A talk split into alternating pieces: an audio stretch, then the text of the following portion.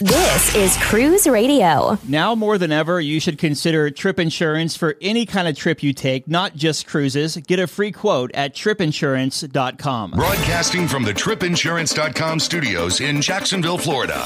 This is Cruise Radio. Hey, how's it going? My name is Doug Parker. Thank you so much for checking out this episode of Cruise Radio, a review of Celebrity Eclipse this week. Also, staff writer Richard Sims on deck with Cruise News. Cruise news today, the top three stories you need to know every day of the week. Well, I take that back. Monday through Friday, found just opposite of this channel at Cruise News Today or on the Cruise Radio YouTube channel.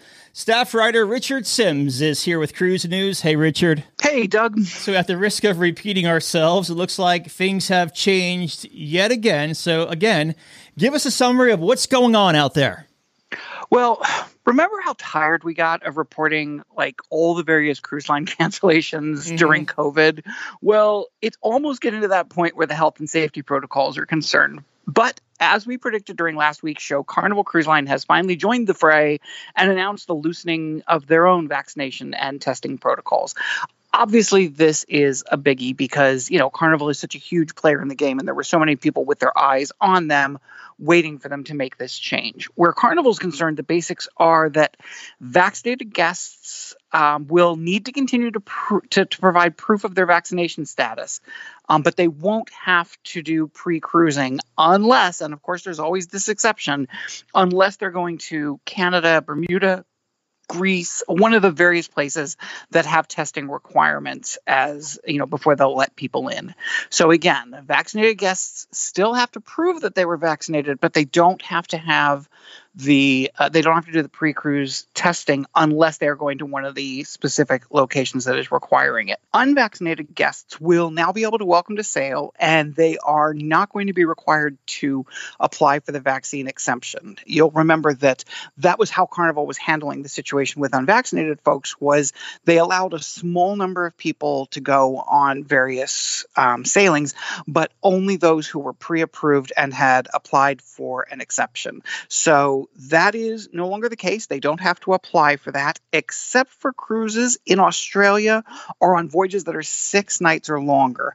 But unvaccinated guests or those who do not provide proof of vaccination, and that's sort of a different thing, but it lumps under the same category. You know, there are the people who are unvaccinated, and then there are the people who, for whatever reason, don't want to tell you whether they're vaccinated or not. They are basically considered unvaccinated, so they must present the results of a negative PCR or antigen antigen test taken within three days of embarkation. So that's basically how Carnival's handling it. Uh, Holland America and Seabourn also changed their policies and basically are saying now that vaccinated passengers on most trips up to 15 nights will no longer need to take a test before sailing. They're also saying unvaccinated guests will now be able to come on board as long as they submit a negative COVID test taken within three days of the sailing. Disney also made some adjustments to their protocols, especially with regard to who must be vaccinated and the ages because they deal with a lot of kids and stuff like that. But to be quite honest, and I think this is true really of everything we're talking about when it comes to the health and safety vaccination, I mean, the health and safety protocols, it is in your best interest to go on board and sort of make sure that you know what's happening here. We've said this before, but it bears repeating. Check with your cruise line carrier. Make sure you're getting the correct information, not only about the cruise line's policy, but the very specific ones in place for your sailing. Because as much as they keep saying sort of that, you know, they, they keep sort of touting, look, it's much simpler now. It's really not. It's actually a lot more complicated because of the various exceptions and depending on where your ship is going, whether or not you need vaccinated. It can be very confusing. And I guarantee you that for just about every sailing, people are showing up unprepared because they don't have the most up to date or accurate information. So while we are going to try, you know, we're doing our hardest to give you the information, but it changes so rapidly. So make sure you're getting it directly from the cruise line as far as not only the cruise line itself, but your specific itinerary. Also, we didn't mention this in the rundown. I forgot to put it in there, but Princess Cruises is basically the same as Holland America and uh, Seabourn. So Princess is grouped in there as well with these changes and the loosening of restrictions. Yeah. And again, you know, they're all on sort of the same page now. I mean, you know, some of the type is bigger and some of the type is smaller, but for the most part, they're all sort of in the same generic boat as far as what their restrictions are. But it's just so important to check and make sure you know it before you go. And on the news that Carnival has relaxed their protocols, uh, they saw a big spike this week. I'm going to let you in on a little secret. I absolutely love to mock buzzwords. Like there was a time when every press release coming from every cruise line in general and Carnival in particular used three words pent up demand. If we'd been playing a drinking game where we had to do a shot every time someone said the words pent up demand, we'd have been drunk all day, every day. But when the industry started, we saw that there really was all that pent up demand. And now we see that it was true for unvaccinated guests too, because right after Carnival revealed that they were changing their protocols and that unvaccinated guests would now be able to sail, their bookings doubled over what they'd seen on the same day in 2019 and that was a period of really historic bookings for them. They're, they're, they're, they, were at an all-time high during parts of 2019 so they saw it double after they announced that they were, you know, allowing unvaccinated guests to sail. Now that probably means that some of those great deals, like the one you got a while ago, that was, you know, so cheap they were basically paying you to sail, uh-huh. that's going to be harder to find now because all those people who wanted to sail but weren't able to now can. So they'll be able to fill up the ships a lot easier at the, you know, at the full capacities without really having to worry about uh, giving discounts or offering really great deals because they now have this whole new group of people who I mean, remember how excited we were when the when we were first able to get back on a ship? Mm-hmm. That's how these people are just now going to feel. They've been waiting, you know, even as we've gone on like three, four, ten, fifteen sailings, they've been sitting on the sidelines waiting for permission to go. Now they've got it. This next story is interesting. Uh, Virgin is getting some fresh capital to the tune of a half a billion dollars. What is this about? Well, so Virgin secured about 550 million in new funding from various sources. Uh, weirdly, 550 million doesn't really sound like all that much given that during the shutdown we were talking about some of the lines seeking, you know, billions with a B, billions of dollars in loans in a press release, Virgin said that the new funding would able, enable it to, and I'm quoting here, continue the execution of its growth strategy and further strengthen its financial position as cruise demand continues to gain momentum. Now, here's the thing we're not bankers. I can barely balance my checkbook, but reading the statements from different folks involved with this move, it sounds to me like they might be in a little bit of trouble. They go out of their way to repeatedly talk about how reviews are awesome and consumers love us. I mean, here's a statement from Tom McAlpin. He's the CEO of Virgin Voyages, and he said, We have created an incredible product that both our investors and consumers truly believe in, and this additional capital comes at a time when we're looking forward to exponential growth that will, in turn, help us achieve what we set out to accomplish that is, you know, going back to the buzzwords we were talking about earlier, that is that sounds like corporate speak for we're struggling a little bit. Mm-hmm. So I, I, don't know. I mean, on the one hand, like I said, 550 million, not really all that much when you're talking about the kind of money that you know cruise lines spend and how much uh, you know your typical ship costs and all that. But it just seems like the timing and the way the wording of the press releases and things it seems a little questionable to me. So we'll have to see how this plays out in the next few months. Well, they picked the well, they didn't pick it. They launched the cruise on at the worst time in the world because remember, worst like I was time, yeah, I was flying time. up I to mean, Manhattan to meet you to go on Scarlet Lady for that pier side, and they canceled my flight as I was heading to the airport. So things just kind of happened so fast where we were all ready to get on Scarlet Lady and check it out, then done for two, over two years and and it's worth noting that even as that happened they continued to move forward with their plans for the next ships you know mm-hmm. like they they they really have laid out a whole lot of money and they did it at a time when the industry was in a complete shutdown. So that certainly shows that they and the people behind them their investors believe in this product. You know he's very right in saying that that the investors are showing a strong belief in this product. And hopefully this is just sort of you know exactly what they say it is, which is just, you know, hey, this gives us the money to continue to move forward. Well, worst case, they can just walk back their adults only thing and bring kids. Those always uh, bring a lot of money to the cruise lines, having those under 18s on there. And you know the under 18s will love the tattoo parlor. Oh, yeah. Inter- we're in international waters. We thought we could do it. Sorry, mom. um, that pesky rock slide in Skagway, it actually closed the one of the piers for the rest of the season. Yeah, so far nobody's been reported injured, but this is obviously a dangerous situation and it keeps happening and there's no sign that it's going to get better. It's forcing Princess Cruises to divert some of their sailings for the rest of 2022. In a press release, they said that two thirds of their remaining sailings for this year would be stopping in Skagway. Now, of course, if you're doing the math, that means that one third of their sailings won't be. Instead, those ships that are impacted, and as of right now, there are 10 sailings that will be impacted, they'll call on other ports like Sitka or Haines, which I've never even heard of Haines. So this this could actually be a cool opportunity to see a place that the ships don't normally go. Um, there hasn't really been any word on how this might impact Skagway's 2023 season. Obviously, this is the last thing the area needs after having been hit so hard by the loss of cruise tourism dollars during the shutdown. But it's a situation that they're going to have to remedy uh, if they want to open that pier up again. And it's an extra day on the cruise ship for our friends returning to cruising down under. Right now, Carnival Splendor is sailing out of Seattle, but it's soon going to head back to Australia, where it had been sailing before the shutdown. When Australia kept kind of postponing and postponing their return to cruise, Carnival basically said, okay, we're going to go somewhere we can make some money with this ship. So they took the Splendor and they repositioned it to Seattle flash forward to now, and Splendor is getting ready to return to service. It'll sail again out of Australia on October 2nd. But wait, Carnival said, you know what? We're so grateful to all of our Australian guests that we're going to sail on October 1st and give all of you who are booked on board an extra day for for free.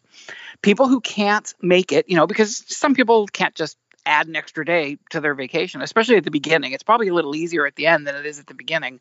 Those people will get, you know, they'll get a full refund or future cruise credit, whatever they're looking for. I I think you probably know I'm a little bit of a cynic. so I look at this and I'm sort of like, there's more to this story than them just saying, you know what, we're going to give you an extra day for free.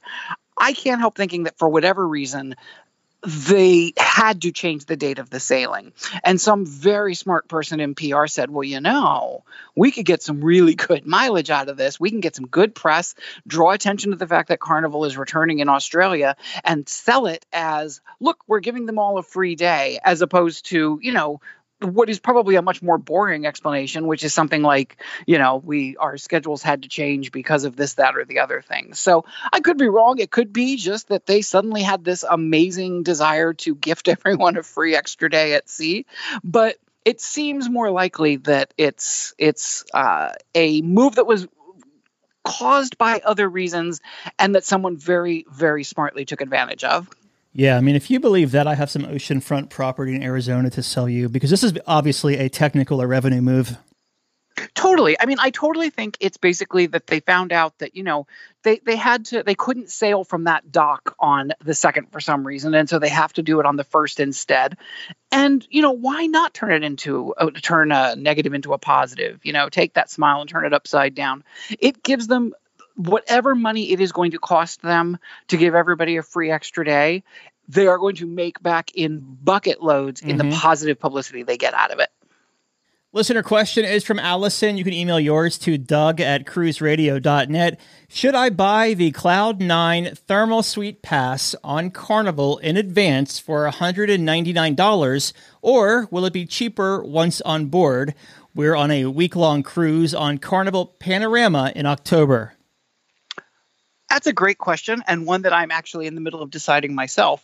Uh, I have a five day cruise on Carnival Magic coming up, and I've been debating do I want to get the five day um, thermal spa pass, which I kind of think I do. But but your real question here is should I buy in advance or should I buy it when I get on board? Will it be cheaper?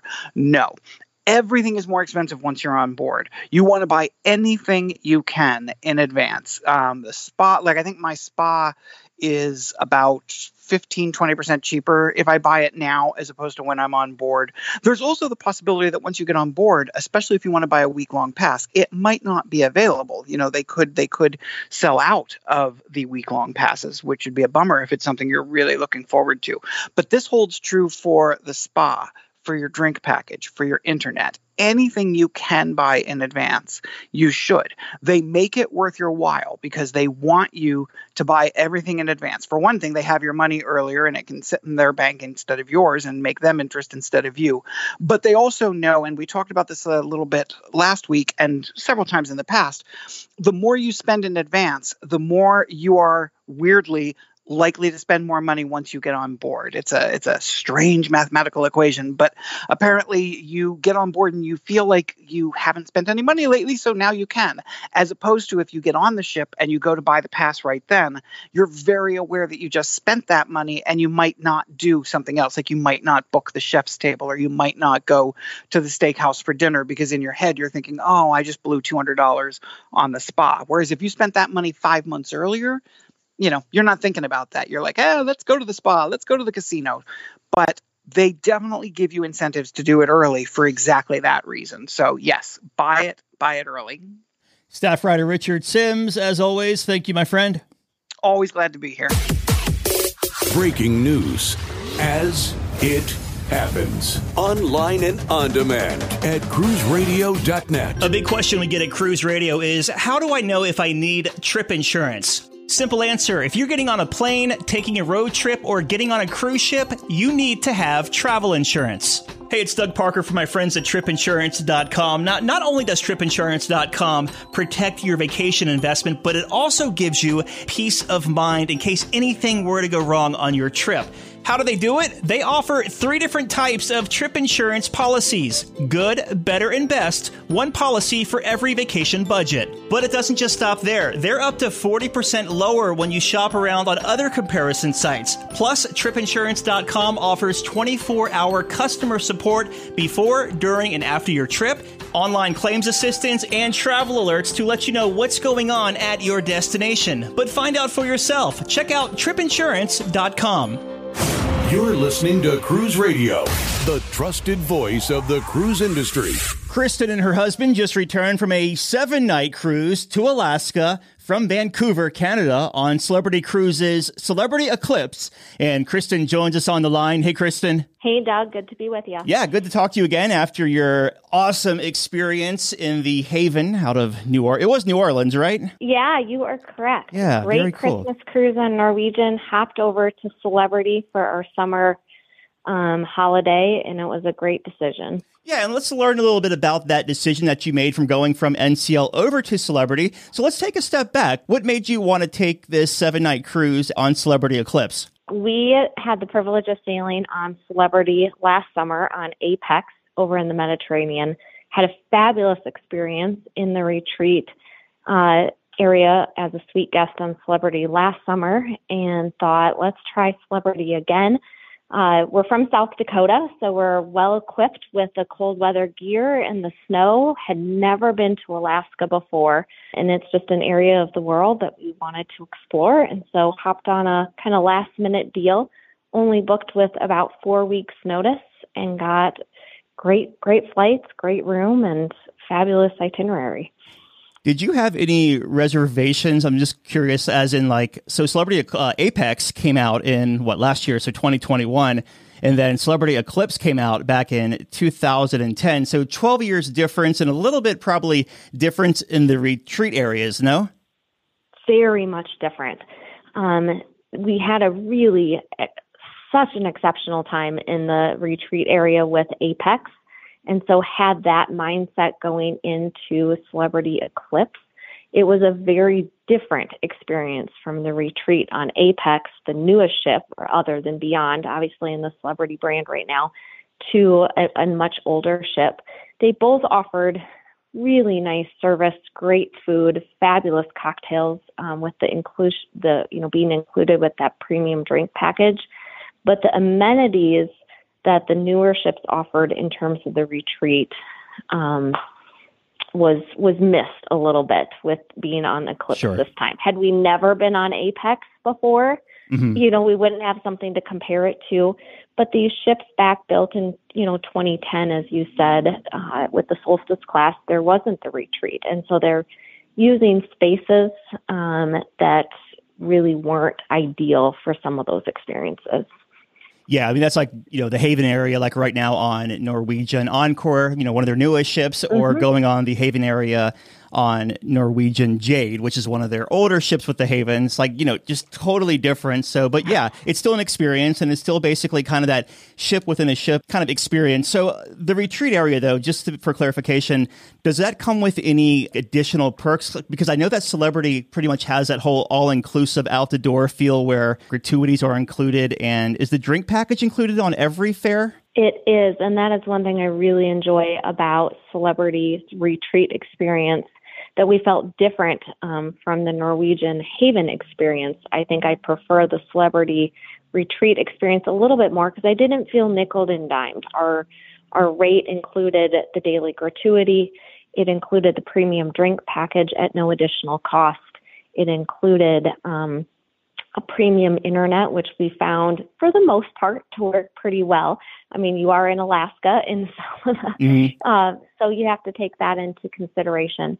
But I do appreciate I didn't feel nickel and dimed and had every kind of perk on board um, being a suite guest. We did not have access to specialty dining.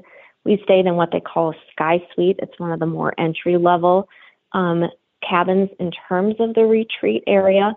Had we booked a higher suite class in terms of the penthouse or a royal suite, we would have had access um, at no additional cost to any of the specialty restaurants. The retreat guests do have their own restaurant called Luminae, which we found to be very pleasant throughout the trip. Nice. So you make your way from South Dakota over to Vancouver, where the ship left out of. Any pre-cruise time in Vancouver before you boarded Eclipse? We did. You know, what the news these days is to, you know, that there's some airline delays and um, possible hiccups. And so, out of an abundance of caution, we flew in on Friday, uh, July 1st, and didn't leave until that Sunday. So, we had about a day and a half in Vancouver. Fabulous city. Absolutely. We'd never been. It was spectacular. We did some city tours and excursions um, on the front end of the cruise could not have had a better start to our to our holiday. Did you stay down there by the waterfront? We did. We stayed at the Marriott about oh, I think it was a three minute cab ride or ten minute walk, um, maybe not even a ten minute walk, right on the waterway. Nice. Just a fantastic town.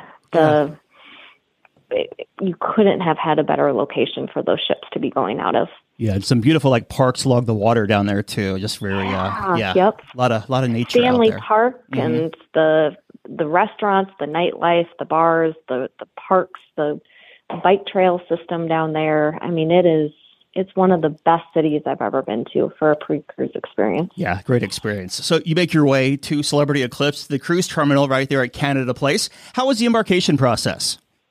I would say it was so so. It was probably one of the slowest embarkation processes we've been on. Um, it was a busy um, place that day. There were four ships going out. Um, so it it moved, but it didn't move quite as quickly. Um, I believe we stood in the customs line for close to 45 minutes. There was really no perks in terms of that embarkation process with being a retreat guest. One of the embarkation killers for Vancouver is if there's a lot of uh, cruise ships in port, because if I'm not mistaken, you have to clear customs before you board the ship for your return That- back, right? So you queue up and kind of go through the process as normal people would coming back. That is correct. Yeah. Yep. So then, about how long would you say from curb to ship? From curb to ship, I would say it was an hour, Okay. And which isn't bad. But when you're that excited to Yeah. go, you know, and from previous experience on the retreat or on Norwegian Haven, sometimes you get a little bit of a perk of moving more quickly through those lines or having your your concierge kind of be with you through that process. Mm-hmm. And that just didn't happen this time, which not a big thing to complain about. Sure. So you make your way on board Eclipse. What were your first impressions? it was a clean, beautiful ship. It is dated. It hasn't gone um, through any of the re- um, renovations, but it was bright and clean. Um, I absolutely loved the middle of, of the ship. It had glass elevators, was just a beautiful atrium, um, lots of bars, lots of restaurants, very friendly staff. We went to our stateroom. It wasn't ready yet. Um, our keys were right outside our stateroom. We were able to drop our carry ons and then just started to have fun right away. Very good. And you said you had a sky suite in the retreat area on board the ship. So, how was your experience in that stateroom throughout the weekend? How much did that differ from, say, just a typical balcony stateroom? I have not stayed in a typical balcony stateroom on Celebrity, but I would say that my experience with the Sky Suite this time was it was very similar to um, like a mini suite on Princess. Um, it was comfortable. It was it was, was perfect um, in terms of space and storage for the two of us. Uh, the bathroom was was well equipped. It was very lovely. Um, the only complaint we had with our Sky Suite, again because it hasn't gone through that renovation process, is a lack of outlets. There was gotcha. no outlets next to the bed. um, there was only one bank of outlets, and it was only two, um, which was on kind of the desk area. So our butler was kind enough to get us a European adapter, which allowed us to go to three outlets, but it, it needs a little bit of updating in terms of USB ports and outlets. Isn't it funny how like here we are in 2022 like if we walk into a into a cruise ship or uh, in a hotel room like when i was uh, over in vegas in treasure island mm-hmm. uh, at treasure island staying there and there was like not one usb port in the room i'm like where in the hell am i staying yes where what in fact we even moved furniture because i was like there yeah. has to be more outlets like so we moved the nightstands and we looked behind the uh-huh. couch and kind of that small sitting area um, next to the bed, and we didn't find anything. we called our butler. He kind of said, "You say the same thing that every one of my guests say. Let me go get you a European plug." So. Yeah, for sure. So let's talk about dining on board the Celebrity Eclipse. And we'll start at the buffet area, which is called the Ocean Cafe. How was your experience up there? And are they serving the guests in the uh, Ocean Cafe? No, it is self service for the most part. I would say the food was okay. Um, I would say the Apex definitely had the win for us on the buffet area. We found the food, I think the chicken nuggets were our favorite things on the buffet. The buffet for us was kind of a miss. The service, on the other hand, the bar service in the buffet um, or in Ocean View was top notch. We found the bartenders up there to be some of the best on the ship. Um, we tipped early and often they got to know us by name sometimes we would just walk through to grab a quick piece of pizza or a chicken nugget um, midday and they were they were on top of it. They were some of the best crew that we found on board. And I know you were staying in the retreat area, so you had access mm-hmm. to Luminae. But did you do any dining in the main dining room? We did not okay. do any dining in the main dining room. One of the perks with Luminae is they give you the Luminae menu, which rotates each night, which I really appreciated. That was a difference between Norwegian Haven. Mm-hmm and retreat. And one thing we would say that we enjoyed more about the retreat was that the menu was different every single night. Um, where in Haven, it was the same set menu. So after about, you know, five, six, seven days, you're like, huh, let me try something new. So that's something we really enjoyed about Celebrity. And so you could order off the main dining room or you could order off the Luminae menu. And we switched, you know, sometimes we do a appetizer off the main and then you know, a dessert off Illumine or what have you. And then you did not do any specialty restaurants on board, correct? We did not. Okay. We, had, we did um, the animated experience on Apex, uh, the Le Petit chef, and that was great. Um, but it's one of those we didn't have a need to do it again. Sure. Any places outside of um, like the Ocean View Cafe or Luminae um, to get any kind of quick eats, maybe some poolside venues or places around the atrium where you found you could get food?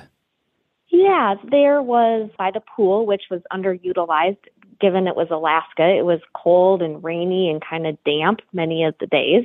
Um, so I don't think it was until the fourth or fifth day when we were in Hubbard Glacier that we were out on the decks that I was like, oh, look, Mitch, there's there's outdoor dining and there was hot dogs. You know, what you would expect by the pool: hot dogs, hamburgers, French fries, um, quick fare. It looked and smelled great, but we didn't try any of it. Some sandwiches, you know, at the mm-hmm. coffee shop, there was some lovely sandwiches and fours and cupcakes and those sort of sweet treats and, and light bites.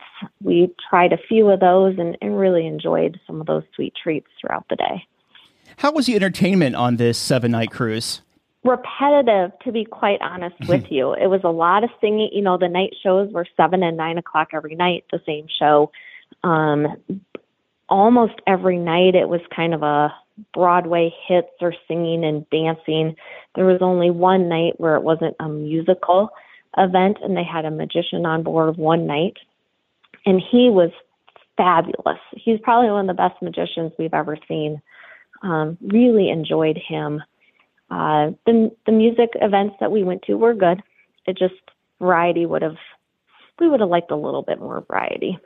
Yeah, it's always nice though. Like you know, you can only see so many of those through the decades review shows, right? Like yeah. the singing and the dancing. But when you find that really funny comedian or illusionist or hypnotist on board, it kind of makes everything worth it. Exactly. Yeah, it was one of those like you just don't get that very yeah. often where you see a great hypnotist or a mm-hmm. great magician and we've done so many like Broadway hits or you know the 50s and 60s. Mm-hmm. Um, so yeah, for sure. I would say the the music throughout the ship, you mm-hmm. know, the guitar, the soloist, the um, we, those were impressive and enjoyable, and we found ourselves sometimes grabbing a cocktail and just listening to some of those little um, experiences throughout the ship. How were the sea days as far as crowds and congestion? And did you get any kind of numbers on how full your ship was? Yes, we asked a few staff about capacity, and we got a different answer from about every staff. Um, but the consensus was between 70 and 75% capacity for the overall ship and 100% capacity for the retreat. Okay. And how was the like the crowds and congestion on um, on the sea days? It did not feel congested at all. Um, they did a really nice job keeping the ship kind of that warm, not super hot, but warm and comfortable. Where mm-hmm. it sometimes you walk into the ships and it's just blasting with air conditioning. They didn't do that. Obviously, we're in Alaska, so a lot of people were inside the decks and the pool were very underutilized. Um, a lot of times you saw that they didn't even put all the deck chairs out okay. but never felt crowded, never had a problem using any of the spaces on on the ship. How about does Eclipse have that celebrity has a killer sunset bar on Apex? Yeah. Does Eclipse have one of those? It's fabulous. The yeah. sunset bar we went up they did a they did, you know, games up there, um, trivia up there. The views are spectacular. Um, they need a few more bartenders mm-hmm. at that bar. It probably was the most popular place that people hung out was was that space. But again, um, I didn't have a hard time finding a spot most of the time. Occasionally we go up and most of the chairs were at capacity, but that was seldom. Does Celebrity, the older class of celebrity ships, so that Solstice class, which Eclipse is a part of, does it have a thermal suite in the spa? Do you know? Um, the thermal suite we did use, okay. um, and it it's dated. It's small, um, but you know when you're in Alaska and you're just looking for warm mm-hmm. and cozy, it it worked really well. Very cool. Was that included in your retreat package, or is that an extra like fee? Unfortunately, it was an extra fee. It was $189 per person. Um, it was about $10 less to do it once we got on board per person than had we booked um, ahead of time. Gotcha. Okay. Also, and I'm glad we did it. I'm yeah. glad we did it. We did do one spa because um, there are some days it's just so cold and so rainy and damp, and you're outside. Um, that it was a it was a nice perk to be able to go sit on those heated loungers or go in the the sauna steam room. So it was money well spent. Curious, did you ask them um, when you bought that thermal pass, did you did you say do y'all have any couples packages? We did not. That would have been a good question. What we did ask, um, and the spa manager, I said, I wanna, I don't want this to come across the wrong way, but my concern is spending $400. Um, and then only having six or eight heated loungers, is there going to be availability? Because I don't want to pay for something and then not be able to use it. And she said, I don't think you're going to run into any problems. If you do, come find me. Um, and only once did we show up and not be able to get a lounger. We went and used the steam room, came back 20 minutes later, and we were able to get a spot. I asked you about the couples question because one of the spa managers told me, I'm not going to say what cruise line, but they yeah. told me that if you ask them, they're not supposed to just say, Hey, we have this couples package, you know, two for the week for 299 or whatever, because it's all commissionable, oh. right? So they want to sell you on the highest package possible but because yep. it's commissionable, they're going to make a little percentage of that. Um, but they want to make the sale to make their revenue goal too. So yep. if you're going to walk, it's like almost like a car dealership. We're like, well, hey, do you have a, any other specials or can you do anything better?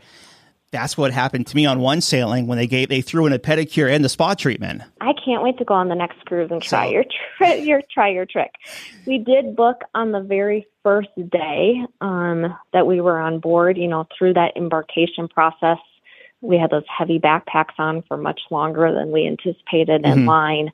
Kind of were sore from traveling, and we did some excursions the day before. So we booked a couple's 90 minute um, deep tissue massage mm-hmm. for the very first day, which was a really nice way to start the cruise. Yeah. Mine was fabulous, probably the, one of the best massages I've ever had on a cruise.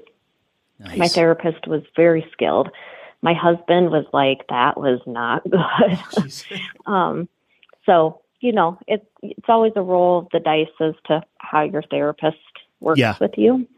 Yeah, for sure. But the, it was hard sales at the spa. They oh, were. Yeah, all the time. Like when I was getting the pedicure. Oh. So do you? I think you really should get this polish for your toes. I'm like, look, I only get these when I'm cruising, if I do a run or something. So I don't care about my feet. I don't look at them. I wear boots all the time. So exactly, yeah. They tried to sell us vitamins and wraps and detoxes and all sorts of things after yeah. our massage. And the only thing we took them up on was the thermal suite add-on for yeah. the week. Gotcha. So let's talk about the ports of call on this seven night Alaska cruise. It went up to Hubbard Glacier. Um, when you're in Hubbard Glacier, do they give you an opportunity to board a smaller vessel and get up even closer? They did, and I wish we had paid more attention to that. We um, unfortunately didn't realize that was an option until kind of too late. Mm-hmm. Um, I believe once into it, it was one of those, ugh, we should have. It was I believe 350 per person to get on the smaller vessel. Yeah. To get closer to the glacier. We saw pictures of other cruisers from our particular week, the 4th of July week, who did that. They got incredible photos. Um, they said they got hot cocos and some, you know, treats on board as well. Our captain, Captain Leo, was really a fantastic captain. He made note that on our particular day that we went to Hubbard Glacier, it was the closest any cruise ship had ever got. We were two tenths of a mile from the base of the glacier. That's pretty darn close. Pretty amazing. I mean, yeah. it was one of those life moments that I will never forget.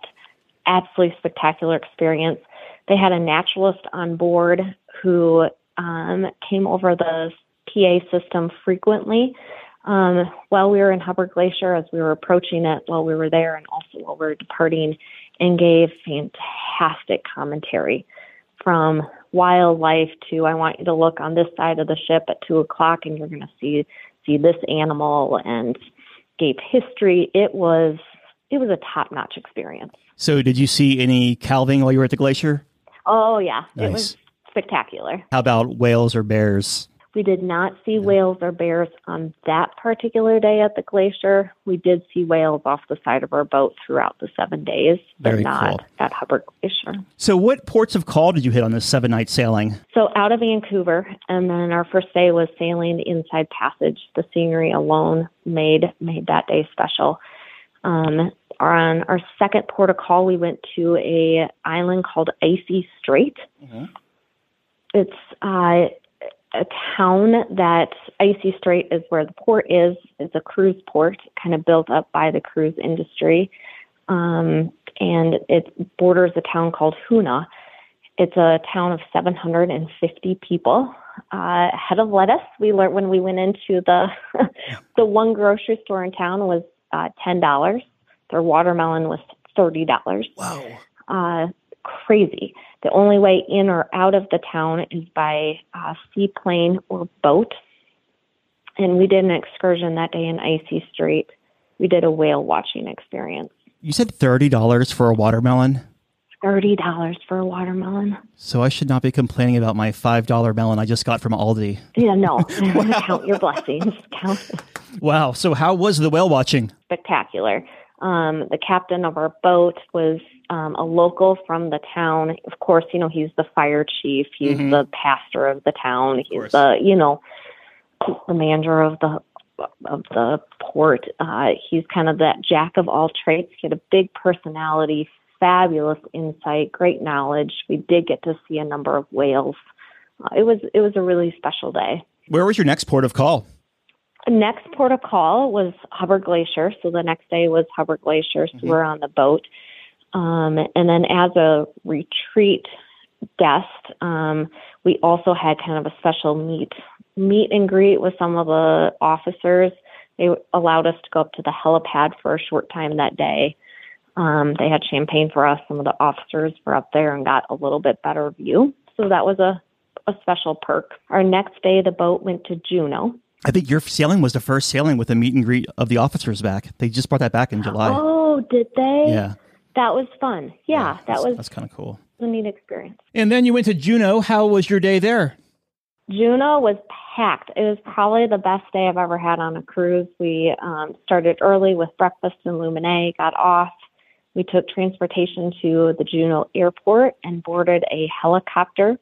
Um, and the helicopter took us up to an Iditarod experience. Mhm. So at the top of the mountain, we got to go sled dogging or, you know, um, go on a sled dog adventure with an actual musher. She was incredible. She's competed all over the world. Um, she's already qualified for the Iditarod in 2024. So we got to spend about an hour and a half up on the mountain with her doing the sled dog experience. And then the helicopter took off and landed us on the top of a glacier. And we got about 45 minutes to explore the glacier, drink the glacier water, hike on the glacier, take photos. And then when we got back down to the airport at Juneau, we took transportation and booked a last minute excursion um, to do whale watching. The boat was in port until about 7:30, 8 o'clock that night. We had a few hours left um, in our day in Juneau, and we loved whale watching so much from Icy Strait. We thought, let's try our luck again in Juneau. Um, so booked an excursion and went out whale watching, and we saw even more whales in Juneau and sea lions, and Nice. it was just a super day. I love the sea lions up there because they'll like jump on the buoys and just make themselves at home there. That's exactly where we found them. About six of them on a buoy, you know, basking in the sun. Yep, exactly. Um, very cool. Did you ever? Uh, did you have a chance to stop and grab a bite to eat at Tracy's Crab Shack in Juneau? It's very popular. We did not. We saw it um, because we did kind of three excursions back to back to back um, that particular day. When we got back to the cruise port, it was pouring rain, um, and our boat was leaving in about an hour. So we called it a day and got on board, got dry clothes on, a cocktail, and headed to the thermal spa. Gotcha. So so far you've done Icy Strait Point, Hubbard, Juneau, and what was next? And last but not least was Ketchikan. Okay. it was a great day. Short. It's a very short um, experience. We didn't land until about two o'clock, land arrive at that port until about two o'clock that day. We were one of four or five ships into this tiny town. Uh, they dump you kind of right on Main Street. Lots of tourist um, shops and souvenirs. We didn't do any of that. We just kind of walked the town for a little bit and then got on the bus for our excursion. We did a fantastic rainforest zip line excursion Mhm. And could not have been happier with that experience. Y'all left no stone unturned up there. You know, I don't I hope I pray I get back to Alaska, but this was a first for us to go to that area of the world and we just thought let's do it right. What would you say? Because a lot of people, like especially here in Florida, like in my building here, when I talk about Alaska cruises, and they're like, I don't like the cold. I wouldn't like Alaska, but I'm trying to tell them like it's cool at night in Alaska, but during the day it can get in the 80s and 90s. You're right. It's not as cold as you would think. It's one of those destinations where I didn't know how to pack. Um, mm-hmm. My, you know, I overpacked, but it's it's just bringing layers. Yeah. Where you do start with, you know, three or four layers on, where you have a tank and a long sleeve shirt and a sweater and maybe a coat to start the day. And then as the day goes on, you lose the coat, you lose the sweatshirt, and then you're down to just your long sleeve tee with maybe a tank on. Yeah. Underneath. So you make your way back to Vancouver. You skip Victoria because you're sailing round trip Vancouver, so you don't have to stop in Victoria on this sailing. So how was your disembarkation process? Again, you had to do customs on the back end, um, so it wasn't as quick as as some ports. They weren't using the facial identification process. You actually had to visit with an agent. We didn't have a flight until later in the day, and so we were one of the last people to leave the ship. Um, we the suite guests had the privilege of kind of hanging out in the retreat lounge. They called it Michael's on the Eclipse. So we were probably one of the last people to disembark. so it was very easy to find our luggage, but we still had to stand in the customs line for about 25 minutes or so. They get you coming and going. They do. Since this was your first time sailing Alaska, what tips would you offer someone who may be exploring sailing Alaska this year or in 23? I would say book as soon as possible because we loved it so much. We've already seen, you know, we're already anticipating another trip and have seen the prices started to creep up. So I would say if you're interested, um, book ahead of time. My other advice is it's an excursion heavy um, I'm so grateful that we set dollars aside to be able to do the excursions. That for us really made the trip special. Mm-hmm. Um, to do some of those fantastic things that you can't can't do anywhere else in the world. Looking back, what was the biggest highlight of this cruise for y'all? I think the scenery. Um, I joked to someone recently was like drinking out of a fire hose. Like you just mm-hmm. couldn't keep up. You know, it was just everywhere you turned. It was whales, bears, bald eagles, mountains, ocean, forest, rainforest. It was just spectacular. If you're in the moment and um, kind of allow yourself to slow down and take it all in, it's pretty pretty amazing. The people were friendly. You know, the dog sledding, the glaciers, the rainforest. It just the whole experience was very enriching. You hit the nail on the head there when you said be in the moment. Like put your phone down and just look in front of you, whether you're forward, aft, starboard, port, especially mm-hmm. like in the inside passage there at the glaciers. It's just remarkable. And for a lot of people, a once in a lifetime thing. Yeah, it, absolutely. And bring binoculars, bring good binoculars. And on our second, you know, we went whale watching twice. Um, but on our second whale watching adventure, my husband and I made a mindful effort to put the phone away, mm-hmm. which is like we already got photos of whales from a few days ago. A whale is a whale. Right. Yeah. We hope, we pray we get back to this area, but if if something doesn't work, let's remember it without a phone in our hand. Yep. For sure. Um, even the naturalist on board, um, as we went to Hubbard Glacier, everyone had their phones out, and he ma- mentioned two or three times on the PA system, folks, everyone put your phones down for just two minutes. Yeah and just watch it without a phone in your hand. And it did. It made a difference and to have that that those quiet places and spaces made it pretty spectacular. Totally side conversation here, but uh, Kenny Chesney, I was at his concert a couple of years ago before the shutdown, and he's like, "Guys, I don't care that you're recording me. You can put my videos anywhere you want, but let me ask you one thing. Just for this song, it means a lot to me put your phone down and be in the moment just for this song. That's all I'm asking. And everyone did, like 16,000 people. It was a really cool moment. That is really cool. We went to a U2 concert in Minneapolis years ago, probably 12 years ago before, you know, phones were waterproof. You know what I mean? Yeah. But it was pouring rain, like that rain that like soaks you to the bone. Like you could wring out everything and fill a bucket with how wet your clothes are you couldn't even have your phones out. But it's one of those concerts I'll never forget yeah. because I was so in the moment because yep. I couldn't hold my phone. Yeah. So you sailed Celebrity Apex last year and Yeah. you're on Celebrity Eclipse this year. So in closing here, I'll get your final thoughts of Eclipse. Great service, clean ship, needs to be updated, but it certainly uh, didn't take away from the beauty of Alaska, the fantastic food, the top notch cocktails, really nice service on board. Celebrity does a good job. They have a great product.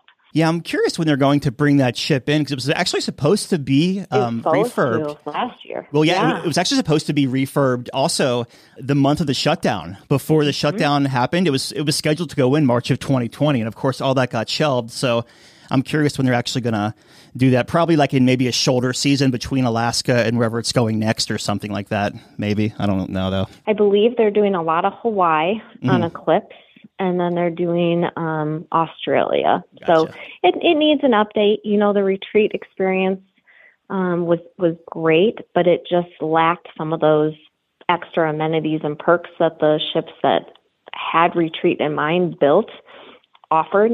So room for improvement, but it certainly didn't take away from a fantastic trip. Yeah, it's cr- it's funny because it's almost like these days. I never thought I'd be saying this, but almost the cruise lines could actually be broken into two different brands or experiences, right? Like you have like Celebrity with their Solstice class is completely 180 degrees difference from their um, Edge class, or even like Royal Caribbean with their Quantum and Oasis class. Much different than the Voyager and Radiance class. Not the same experience at all, except just flying the NCL flag or whatever cruise line you're on. exactly right. Yeah, because we we sailed a very small older ship on Norwegian, and then went to what you know the Encore, the Breakaway, and I was like, "Whoa, this is totally different." And what Yeah. you get as a suite guest on on the smaller older Yeah. ships to the larger ships, and the same seem to be true for Celebrity. Very cool. We've been talking with Kristen about her seven night Alaska cruise out of Vancouver on Celebrity Eclipse.